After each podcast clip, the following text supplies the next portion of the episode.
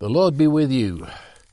And tonight I want to share something that I believe is bigger than one night, but it is, it's a vital truth and I believe that we can learn a lot from it. Um, I want to read to give us the context of all this from Matthew chapter 21. And in verse 6, it says, And the disciples went and did just as Jesus had directed them. They brought the donkey and the colt and laid on them their garments on which he sat. Most of the multitude spread their garments on the road, and others were cutting branches from trees and spreading them in the road. And the multitude going before him and those who followed after were crying out, saying, Hosanna to the Son of David. Blessed is he who comes in the name of the Lord. Hosanna in the highest. And then it goes on to say how Jesus, threw the money changers and marketeers out of the temple, and then it says in verse 14, and the blind and the lame came to him in the temple, and he healed them. But when the chief priests and scribes saw the wonderful things that he had done, and the children who were crying out in the temple and saying, Hosanna to the Son of David, they became indignant and said to Jesus, Do you hear what these are saying? And Jesus said to them, Yes. Have you never read, Out of the mouth of infants and nursing babes, thou hast prepared praise for thyself. Okay, what is that really all about?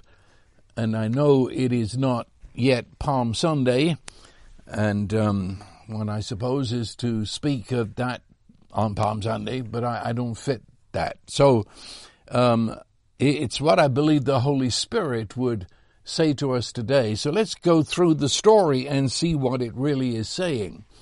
You've got these crowds that are pouring into Jerusalem. They're doing so because it is the feast of Passover and they're coming in and the feast will not be yet for another few days, but they're coming. This is the great vacation time of the year, as well as the great act of keeping the Passover in Jerusalem. And so into that crowd, this is, this is where Jesus arrives. And, and as I say, they're pouring into Jerusalem. So Jesus starts his journey into Jerusalem and he is riding on the donkey. And you remember the disciples had put their coats and clothes on the uh, donkey and Jesus sat on that. And then the people the, it is as if they are suddenly caught up in something and they start throwing their coats onto the ground in front of the donkey and they grabbed palm uh, fronds off of the trees and began waving them and as they did they are shouting the words hosanna uh, blessed is he who comes in the name of the lord. Hosanna to the son of david. And that is a quote that was not made up in the moment. Uh, it is from Psalm 118, verse 25 to 26. And it is in our translations as save now, I pray, O Lord. O Lord, I pray, send now prosperity. Blessed is he who comes in the name of the Lord. Now, that's, that's okay. Actually, um, that is one of the earliest translations of the word Hosanna is save now. But um, Hosanna is brought into the present tense. Let, let me show you. Um, first of all, um, it is speaking of salvation. Hosanna, the word is a Hebrew word which means to save. To save. That's our word salvation. And that really we could spend a long time on because I find that most people uh, that I talk to here in the West, when you say salvation, they think of uh, an altar call in an evangelistic meeting. And salvation then becomes um, salvation is being saved from sin and saved from its punishment. Well, yeah, sort of. But that is a very pathetic, watered down meaning of the word. The word salvation covers your entire being, your person. And so when I speak of salvation, uh, the word in the Hebrew and in the Greek language, it applies to your core being, your essential self. But it also covers your mind and the way you think. It covers your emotions and the, the full spectrum of your feelings and response to the happenings of life. And it refers to your body, physical body. And so that is why in the Gospels the word save is sometimes translated save, but other times it's translated as heal, as in a physical body because to be saved includes being healed physically. That's in the word. That's what the word means. It means prosperity, which in the Bible does not begin with money in your hand. It begins with the prosperity of your essential person. It means that you are prosperous in being a human being. It means that you are successful you have discovered in Jesus Christ this complete union with God for which you were created. Therefore you are prosperous. You are a wealthy person in the matters of the Spirit. But also then your mind is clear and, your emotions dance with peace and joy. Um, and it extends into your physical life and work. But that's another uh, meaning of the word salvation. It's right up there along with everything else. It means one of the meaning uh, of the word salvation is peace, or you might know the Hebrew word shalom, which is one of the greatest words probably in the Bible, for it means the total harmony, the, the total knitting together in perfection of my whole being and my whole being in and with God and in and with you. And it covers healing of my entire person. Uh, salvation means deliverance and that that's not to be uh, kind of pulled out as a special you know, people say, well, he's got a deliverance ministry. Well, yeah, I know what you mean. But that's a misuse of the word because salvation, the word means deliverance. And, it fits in with the entire God. We all have a ministry of deliverance from all that is oppressing us humans. And so, yes, deliverance from sin, of course. Jesus, his salvation is that he shall remember sin no more. It says he come to take away, and the Greek there is to lift off of you the sin of the world. And so, yes, absolutely deliverance from sin. And of course, that includes the demonic, dark entities that uh, come to destroy human life. And so healing of body, mind, emotion, it, it, it's a word that means victory on all fronts. I could keep going here. Um, and so he says, Hosanna. And Hosanna means that word that I've just been explaining, salvation. Hosanna means save us now. Um, and, and, then it says Hosanna in the highest, which is a way that they've translated it, meaning salvation. This vast word that covers the entirety of my being. Come to me straight from the highest, straight from the very heart of God into my heart. Now, Hosanna, I said, means save us now. Um, it began, could I put it that way? Probably the time the psalm was written, it meant, um, please, would you bring this about? That, would you please save us? Would you please save us now? But quite rapidly, it, it, it became um, save us but in, in the sense that you have saved us. And so from being, please would you save us, the word Hosanna has turned to mean you have saved us and you've done it now. That explains the wild shouts and the waving of palms as that victory parade begins into Jerusalem. They, they are crying, you have saved us, you've saved us now. And all that that word salvation means has been released into us right now. And they said then, um, the, the, the Messiah, the son of David, uh, son of David was another way of saying the word Messiah.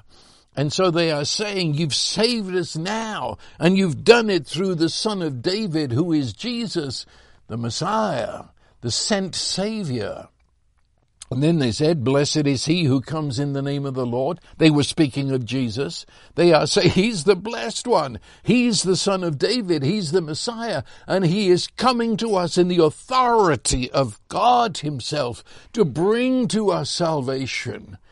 And you could also turn it around. He's the blessed one who brings the blessings. And so they're, they're just absolutely going crazy here, waving their palms, throwing their clothes, shouting their heads off, Hosanna, Hosanna, salvation is now, salvation comes, comes in the Son of David, this Jesus, and he is the blessed one, and we welcome him, come in the name of the Lord. And so they were, it's, it's a phrase of total acceptance, declaration of what is, and expectancy of what is to come. It's, it's a marvelous sight. Um, this entourage of peasants and children, as well as some more educated people, are there too. Uh, it's just one roar of praise. You could hear it halfway across Jerusalem. And now, Jesus moves that procession into the temple area.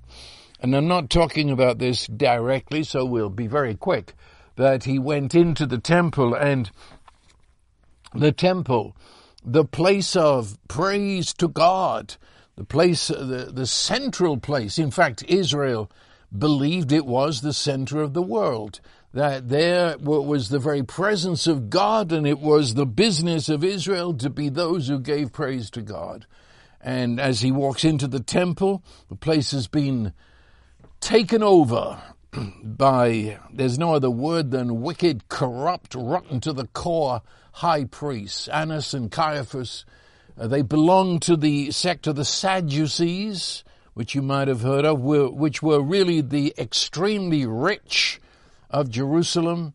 They controlled with their money and they'd taken over the temple. And so now worship was a joke and you went into the temple courtyards and all you heard it sounded like a barnyard because they're selling animals and doves which were the animals required for sacrifice.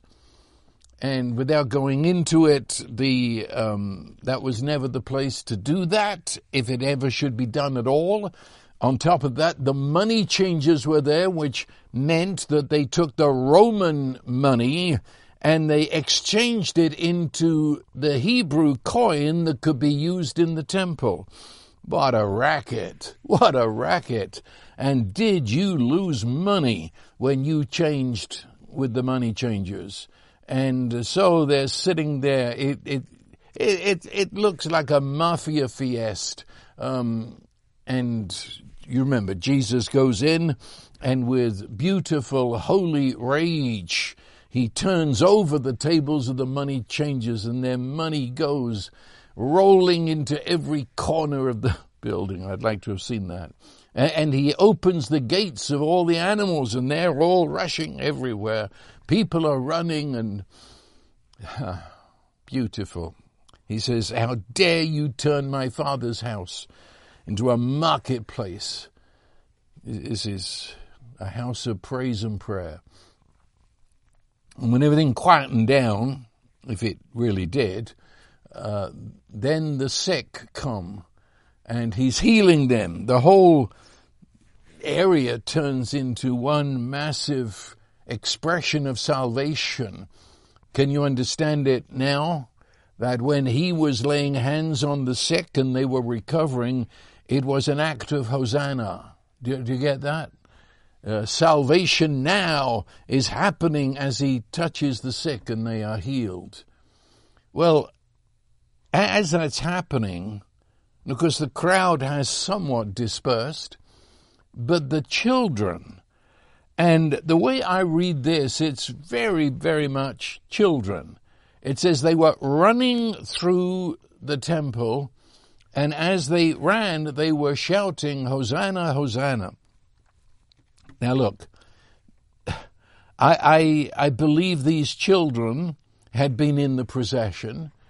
They had been part of the screaming uh, of the words Hosanna, and I doubt they understood anything, really. Um, their parents were doing it, they were caught up in it, and now, like children, they're probably playing the game of doing the procession all over again. Or maybe just running like children do, and as they ran and leaped and they're shouting, Hosanna, Hosanna. And so the, the temple, can you imagine the great pillars of the temple and the um, areas where you should sit and meditate and pray are now echoing with the running children backwards and forwards and and they're all shouting and it's echoing, echoing, echoing, Hosanna, Hosanna, Hosanna. And, of course, when when the these um, leaders of the temple crowd, the the rich fat cats who pretended to be the holy people who ran the show. And when they, they're confused.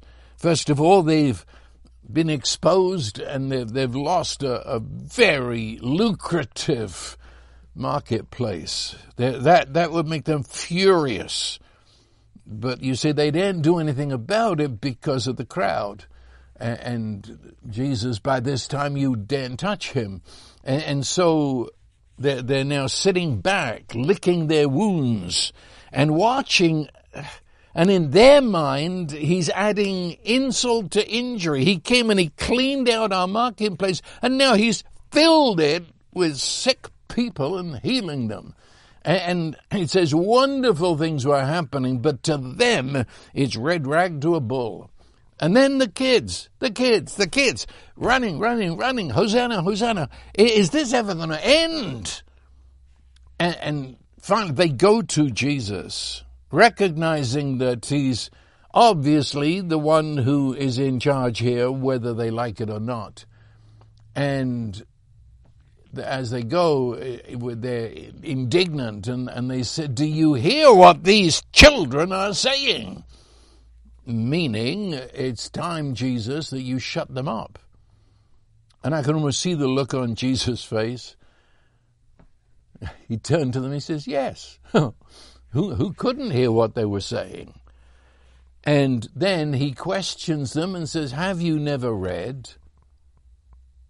Meaning, I know you're dressed here like the leaders of the temple, but obviously you're not. So it's very doubtful, but I'll ask you anyway have you ever read the Psalms? Have you ever read where it says plainly, out of the mouth of babes and nursing infants, babbling babies? You, speaking of God Himself, you have perfected praise. And of course, there's no answer to that. It's doubtful they had read it. But certainly, you, you see this standoff, religion summed up in these men, um, and, and they are furious. And all they want for Jesus to do is shut the kids up and himself to get out of the temple. Instead, Jesus quotes from Psalm number 8 as his answer to their semi request almost like an order.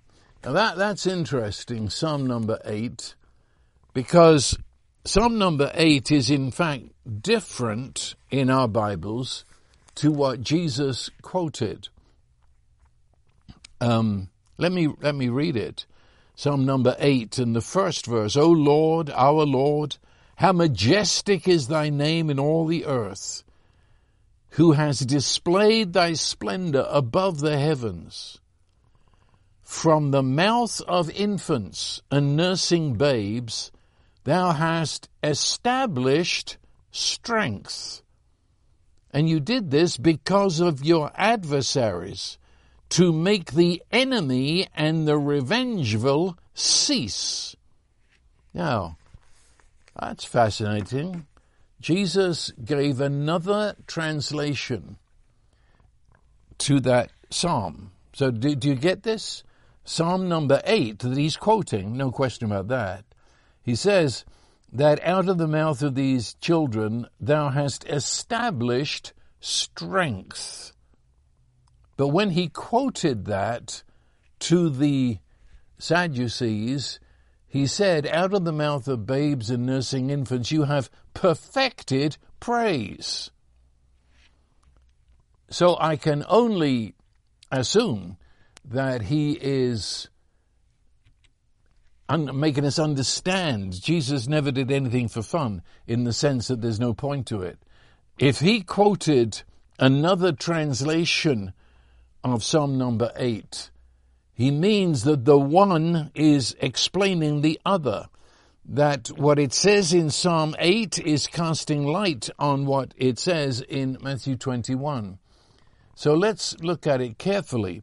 In Psalm number 8, verse 2, Jesus said, out of the mouth of children, though he says infants, which are a step lower than children, they're more like toddlers, really. But nursing babes, they can't even talk. So it's really, it's almost a sort of tongue in cheek here that it's out of the mouth uh, of these toddlers, almost children, and, and, and the burbling noises of, of a baby uh, you have established strength.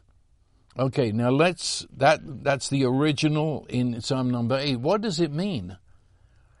Well, the word established, um, how can I put this clearly? It means the laying of a foundation of a great building or a city.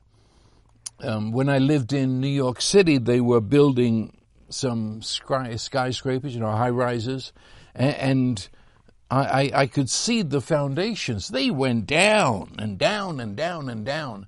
Um, these foundations uh, are, I mean, that's where the strength of the building is.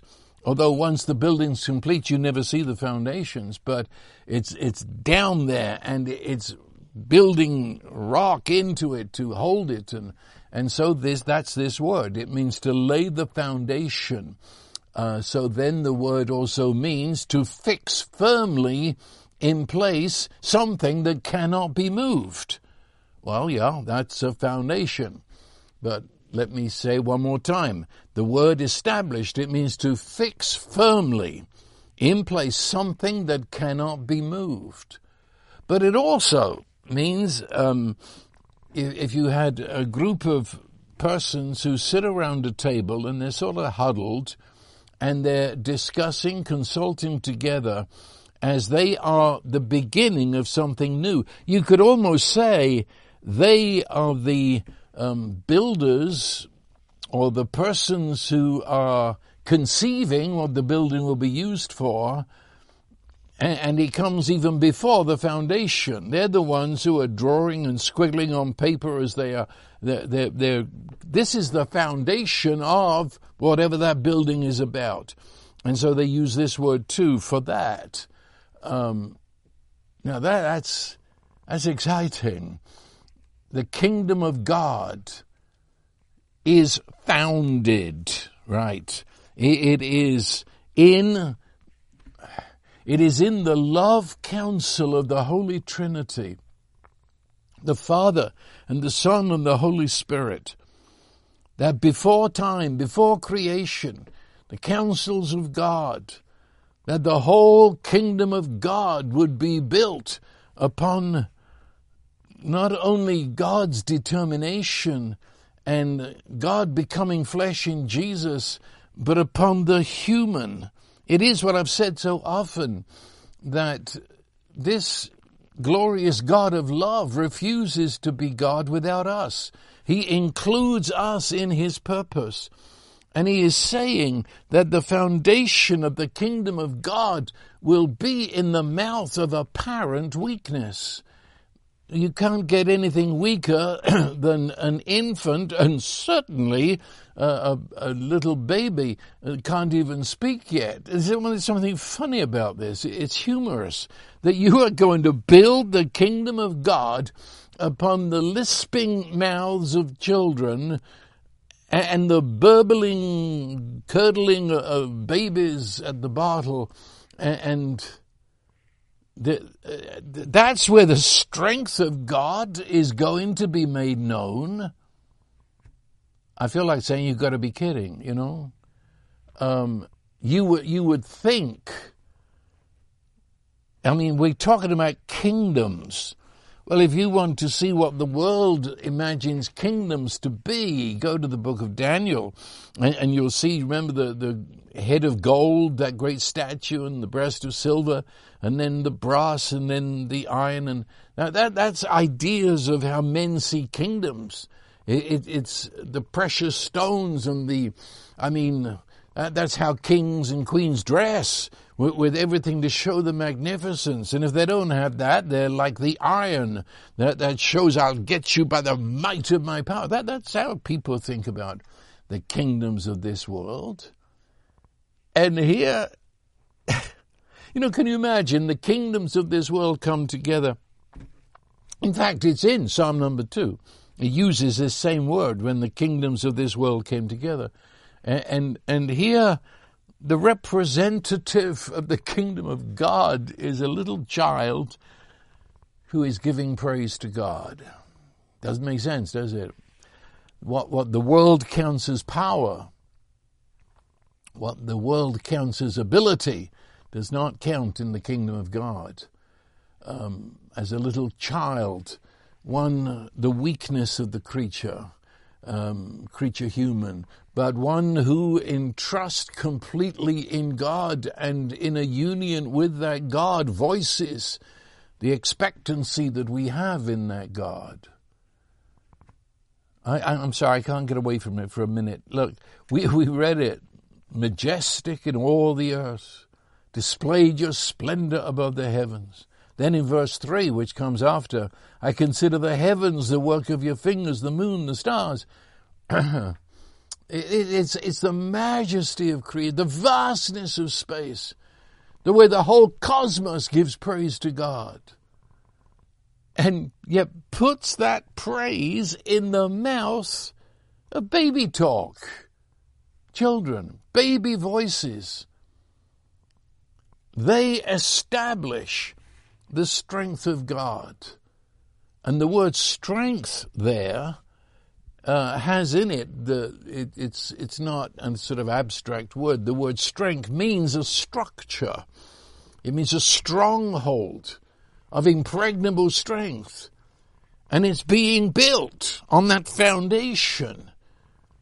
So, can I say it again? That the bricks and mortar of this great building that God builds, the bricks and mortar are the words of baby talk. And in fact, the word strength is not passive.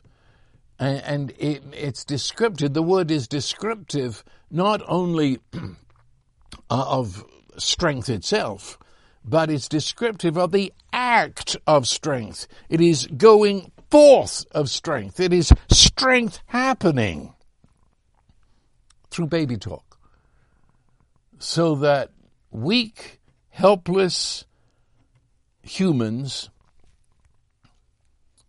are giving praise to God, and that praise is the strength of God. That praise coming out of their mouth is, the very strength of the building. It holds the building together and that praise coming out of their mouth is the force of God's strength and ability to stand against the enemy. Because he goes on to say that this event that's happening in the voice of the children is because of his adversaries. And so it means that there are adversaries and the little children go out to face the adversaries and they're giving praise to God with their childish voices. And what happens, the, the words of their mouth, the praise of their mouth is making the enemy and the revengeful cease. And that word cease, you know, one of the sports I have interest in, may shock you, is boxing. And, um, so I really rose to that word because that word in Hebrew means to knock out, knock down, and they'll stay down. It's really a boxing term, but I doubt it started that way. It says that you, that is, the enemy is not talking anymore because he's flat on his back on the floor and he's not getting up. Huh. And he, he does it through the words of children praising God. So the, what, what Jesus is saying, the strength of God, which of course, remember, we're on the eve of the resurrection. Of course, the Sadducees didn't know that, but Jesus does. And he is saying these children, their Hosanna is actually giving praise to God for the strength of God that tosses his enemies on their back. The strength of God is Hosanna. And those shouts of praise are in the voice of the children.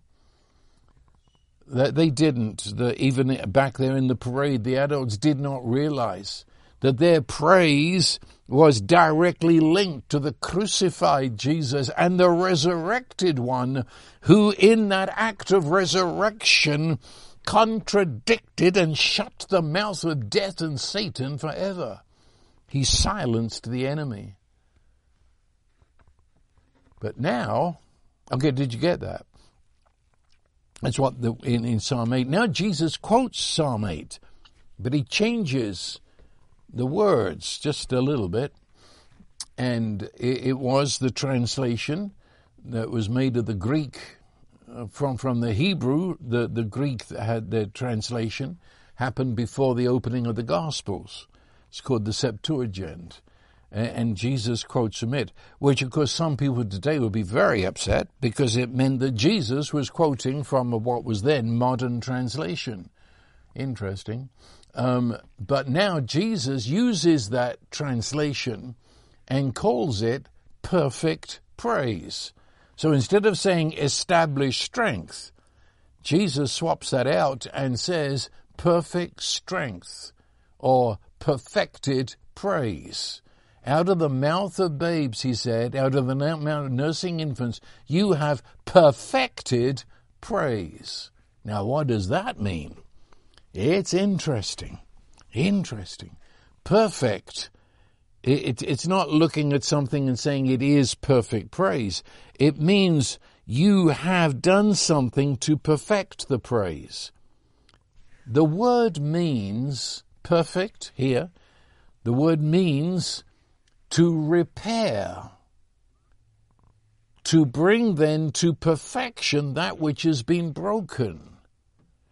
I tell you, this same word is used back in the Gospels, and it is used when the disciples, before they became full disciples, shall I say, it says they were sitting there after a night of fishing and they were mending their nets. And the word mending there is this word. Right? You get it? Perfect is, is as it's translated here, perfect. But the same word in the Greek language is also translated as mending nets that have been broken by fish. So Jesus is saying here, out of the mouth of babes and nursing infants, you have perfected, you have repaired, you have mended praise. Hmm. The word means to restore order and bring in all the equipment you need to function so you'll be lacking in nothing.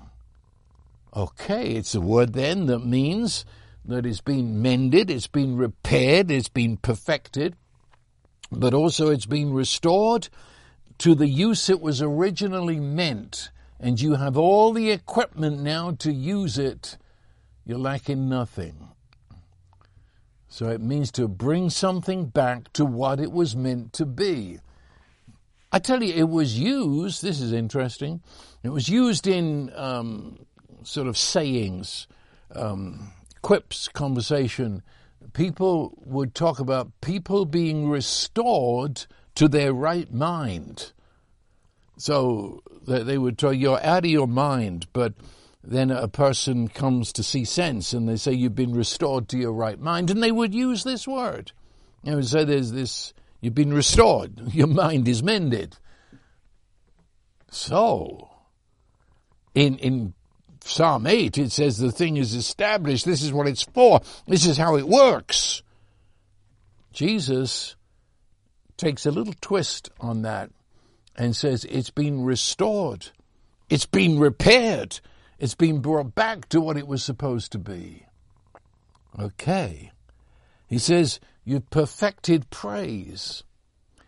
Now, there are many words in the Bible for praise. Many.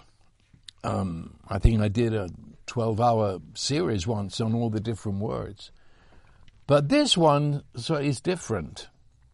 This word praise that's used in Matthew 21 means, its original first meaning of the word is to tell a story. Now, yeah. It, it, the word means to tell a story of a, a hero. Do you remember back in ancient days in, in Europe, they would have the um, balladeers, the people who went from castle to castle with their guitar or whatever it was called, uh, and they would sing their ballads, which were an unfolding story that told of the greatness of the king. Do you remember those chaps? Um, that's the idea. It's you. You are telling a story, but you're telling a story of the greatness of God, and you're telling the story of the greatness of His deeds. And you are also inside the word is the idea of a decree that is, it isn't a God who was, and he merely did these things. This is the God who is, and he does and shall do in this present moment. Do you get it? Used to describe the greatness of God, but the greatness of God who is here, who is now. And I'm telling you his story, but that story is not a past um, what, looking back on something that used to be, but it's the story that is throbbing in this moment right now that all that he was, he is. And so the kingdom of God, he said, is founded, and is founded upon humans who know their weakness, but they know their union with the greatness of God and in their lips, which is like a little child facing a monster, but in their lips they tell of the greatness of God and they tell of who He really is and what He's done and what He do, does now. And as they speak the greatness of God out of union with God, the enemy collapses. He's silenced, knocked out. Can you put all that together? I know it's a lot. But that's the way it was supposed to be. He said that, that's, that's the way it was. It was established. But however it was established, and you remember right at the beginning of the beginning of the beginning, talk about before they began to build that physical temple, do you remember what was happening? Back in Chronicles, it speaks of the tabernacle of David and do you remember that it was 24 7 praise to God? Many of the Psalms were written there. and, certainly they were all sung there. And, the, the singers were on shifts so that it, it ran for 24 hours every day, every day, every day for a very long time. And that was the beginning of this temple that they're now sitting in. Huh. Come a long way, had been corrupted. And now it's a temple, as I said, run by the rich and powerful who ran their market in the temple, which scammed the people for everything they'd got. Jesus has just exposed it. He's emptied the temple of the traders. Now the sick are being healed in those same courts. And in those same courts, the children are running, shouting, singing, Hosanna, Hosanna. Salvation is now! Salvation is now. And now Jesus is speaking directly to those temple leaders and he's telling them God, you see, has perfected. He has mended.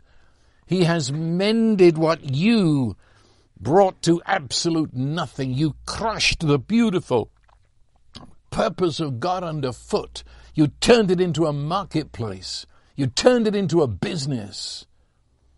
Well, huh. God has perfected it. He's mended it. He's restored it. And that, that strength of God that in a few days will be the resurrection is already echoing through this temple. And as the scripture says, from the mouth of children, to show you it's not with the powerful, it's not with those who think they can control the world with their riches, it's with the weak who are in dependent trust upon Him. Stronghold built on praise to God from the lips of the weak and the unnoticed that tell the story of what God has done and in telling, proclaiming, decreeing that story, there is an energy of God released that the enemy just collapses before. Now, the, now these children, um, when when it was there in the temple, it was children. Though interestingly, not the infants that the psalm said, certainly not the nursing babies which tells me, yes, it included the children. And I am in no way saying it didn't mean the children who were shouting in the temple. Yes, it does. Jesus had a big place for children. They climbed all over him. Do you remember the disciples told them to get away? He was an important man. Hmm. Jesus only called them to him and laid his hands on them and had them on his knee. And they, they were never afraid of Jesus can never be afraid of the real God. Um, so, yes, it means what it says exactly, but there is something that ran through all the teaching of Jesus that tells me that when he referred to children and infants and babes, he was not only referring to a literal child, but he's speaking to what a child is within society. So, put it this way children, when you say children, um, forget the physical age. A child is, is much more than their physical age. Um, child, it, it is the weakest member of society. It is the most vulnerable. It's for that reason that the weakest men and women among us will abuse children because they haven't got the courage to abuse anyone with strength. So they pick on the weakest to abuse. It's why men abuse their wives because the wife is too weak to fight back uh, and and that so it's, it's stark, stands out. It's a child. You, you're, you're speaking of the weakest, the most vulnerable, the most dependent. In fact, a child is one who lives unashamedly from the grace of their parent. You, you understand? Um, they don't pay for their food. They don't ask for it, except in in the sense of saying I'm hungry. But that they are simply looked after by a human being that is total 24-7 givingness to the child. And the child will receive that. It's got no embarrassment about doing that. Um, a child gives no place to pomp and status, you know, got no sense of someone's important because they're rich. Doesn't have a clue about that. Nor they're important because they passed that exam or lived in that house. Uh, and you know that black and white and yellow children will play together without even noticing their colors. They, they are totally uncaring of everything that other people put importance on. That incidentally has no importance at all. Um, they, they're uncaring of what they will think or say. That's why they have no prejudice. They freely accept everyone as their friends. A child is not ashamed of being ignorant and illiterate until taught, and therefore is not ashamed to experience life before fully understanding its uh, meaning. And that, that's why they can wonder and unashamedly discover what they didn't know before. They are curious and are forever saying, Teach me. That, that's a child. They trust without debate. They don't edit people with suspicion or caution. They're spontaneous, without a care, and all things are possible. Hmm. Child. You go back all through the New Testament, Jesus references children and I think he's speaking more of this. These that, that know their weakness, they know their inabilities, and they know their utter dependence upon the grace that they're being given from parent and adult, and they trust, and they trust without debate. Um, you see, what, what is when we say the flesh? What is the flesh? The flesh is shall I say, pseudo, you know what I mean? Wannabe, pretend, hope to be, adult. So the flesh is the pseudo adult, totally deceived, blind as a bat, deaf as a post, in a terrible darkness. But out of that darkness pretends to know it all and stubbornly refuses to be taught. That's why many times um, an adult is incapable of wonder. Have you ever noticed that? A child will say, wow! They've seen something amazing, wonderful, astonishing. Look, look. Adult says, oh, yes, I know that. Um, well, you've lost the ability to wonder um, because you want everyone to think you know it all. You've, you've learned to be suspicious of everything and everybody and doubt everything. And so, to this pseudo adult knowledge, knowing is in, seen in terms of learning about something. If it's in your library, I know all about that. Um, whereas a child will leap into the experience and experience it, then they know it. Uh, and, and the adult thinks that the more they know about things, the more educated they are. Huh. Sad um, adult learns to control others and grasp for position over others. An adult, in, in biblical terms, is one that they have boxed God. They've got their box, and they put God in that box, and He's limited to their adult understanding of what He's supposed to be able to do and not do because an adult has learned in limits. They learn the impossible. And they live the whole of their life in a little tiny tight circle of this is all that can be. The kingdom of God, says Isaiah. You remember he's talking about when, the lion lays down with the lamb and and he says, and a little child shall lead them. That's the kingdom of God. Jesus comes and turns us lions into lambs. He makes wolves into safe people. He takes the poison out of snakes and makes them delightful. That's the kingdom of God. And it says he's, it's a child, a little child shall lead them. And the prophet spoke of the kingdom of God and said the streets were filled with little children. And Jesus comes and, and he, he says that you must become as a little child. That's all uh, interesting. He's talking to adults and says you've got to grow backwards. You've got to become as a little child because you're not right now, but you can grow backwards in, into a true human that has a childlike attitude before God and, and before man.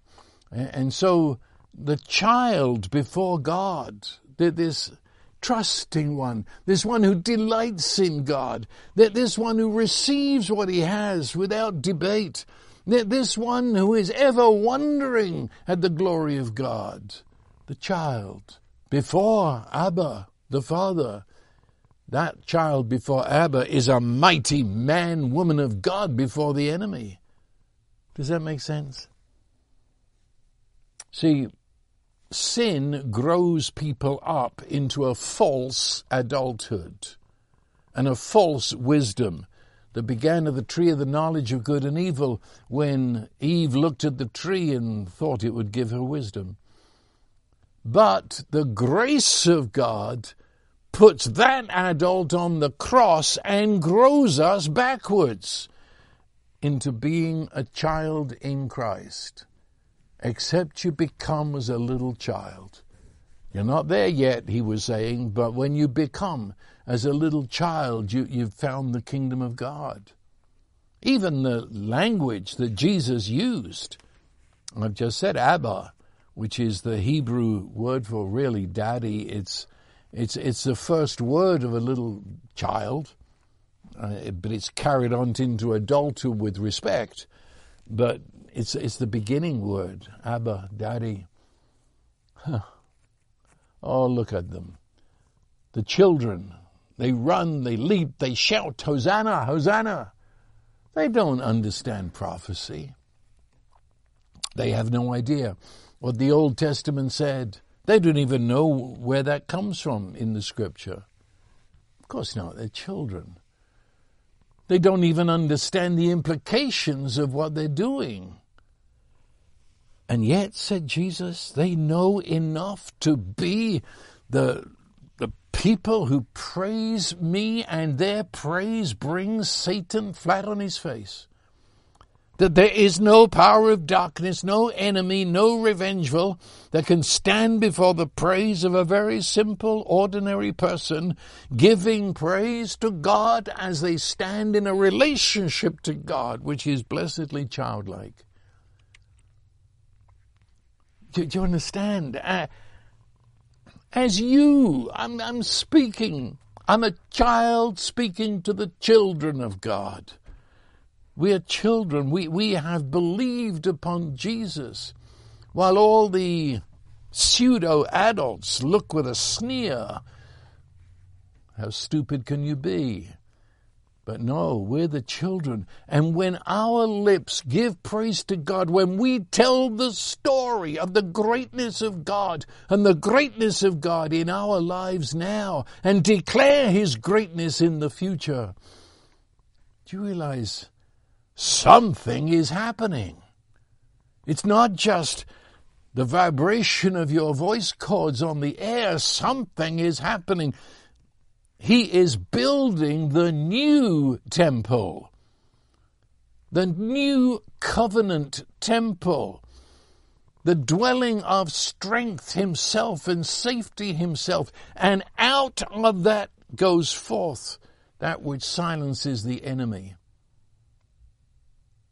Do you, do you understand? Uh, look, I, I, just said it that the, the temple um, is corrupted. It's the temple that was in Jerusalem is finished. It's they've got they've got everybody in place and everybody has their job, but what it's all about. They've totally forgotten.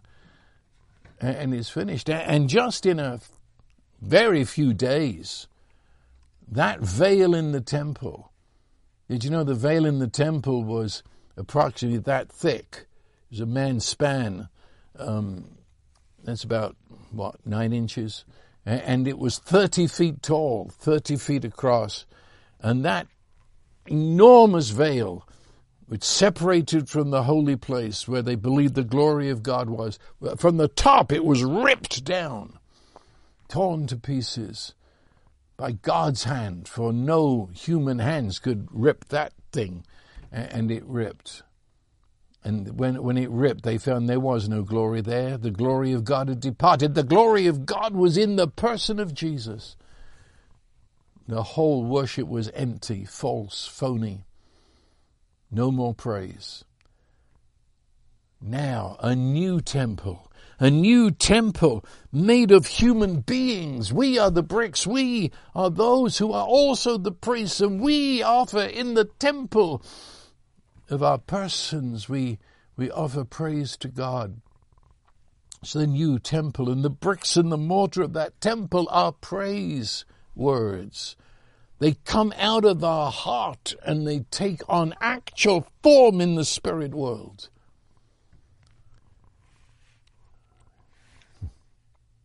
It's, it's spiritual ability, the highest form.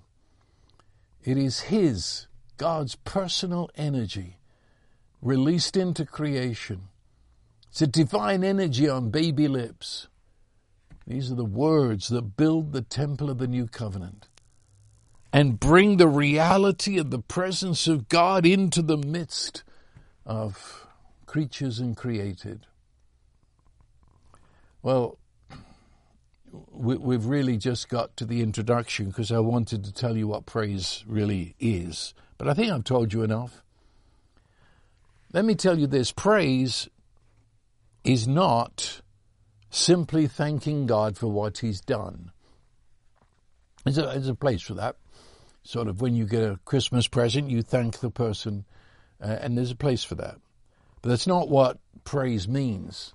Praise is not primarily thanking God for what He's already given you.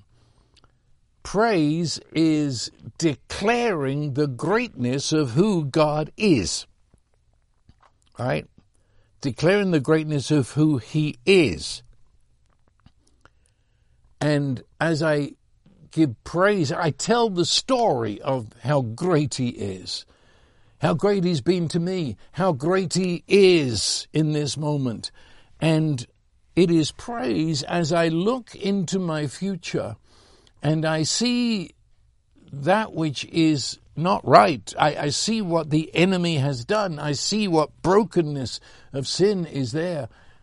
It is not now that I beg and plead in God to do something, but rather I give Him praise that He is the God. Hosanna, salvation now. And I proclaim over that future. I proclaim over that brokenness that salvation is here. I proclaim the shalom of God is here and now and you learn to look at what is happening and you look at what will happen as much as we can.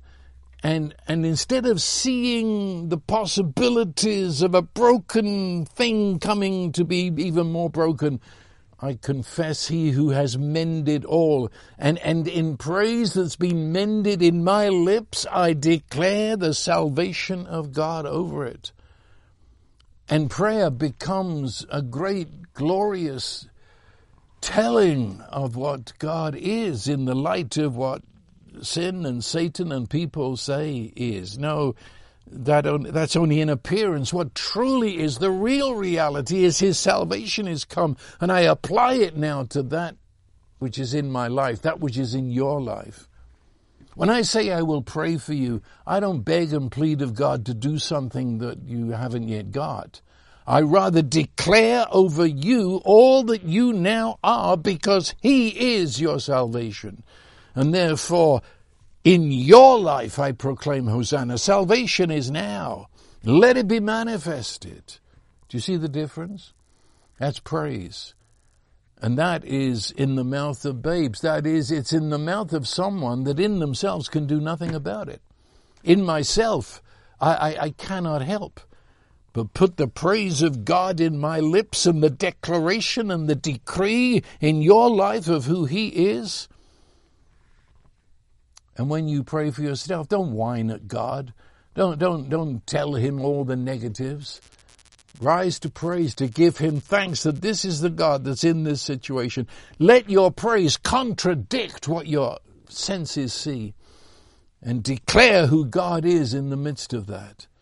It changes your prayers and it brings you into the energy of God's divine answer. And, um, well, I'm going to quit there because to go any further would plunge us into what is going to take the whole of the next time we come together. So I declare over you that you are the redeemed of God. You are. That you are filled with the fullness of God. You are. The Holy Spirit is your dearest friend. The Holy Spirit is your teacher. The Holy Spirit is your guide to places you've never yet thought of going.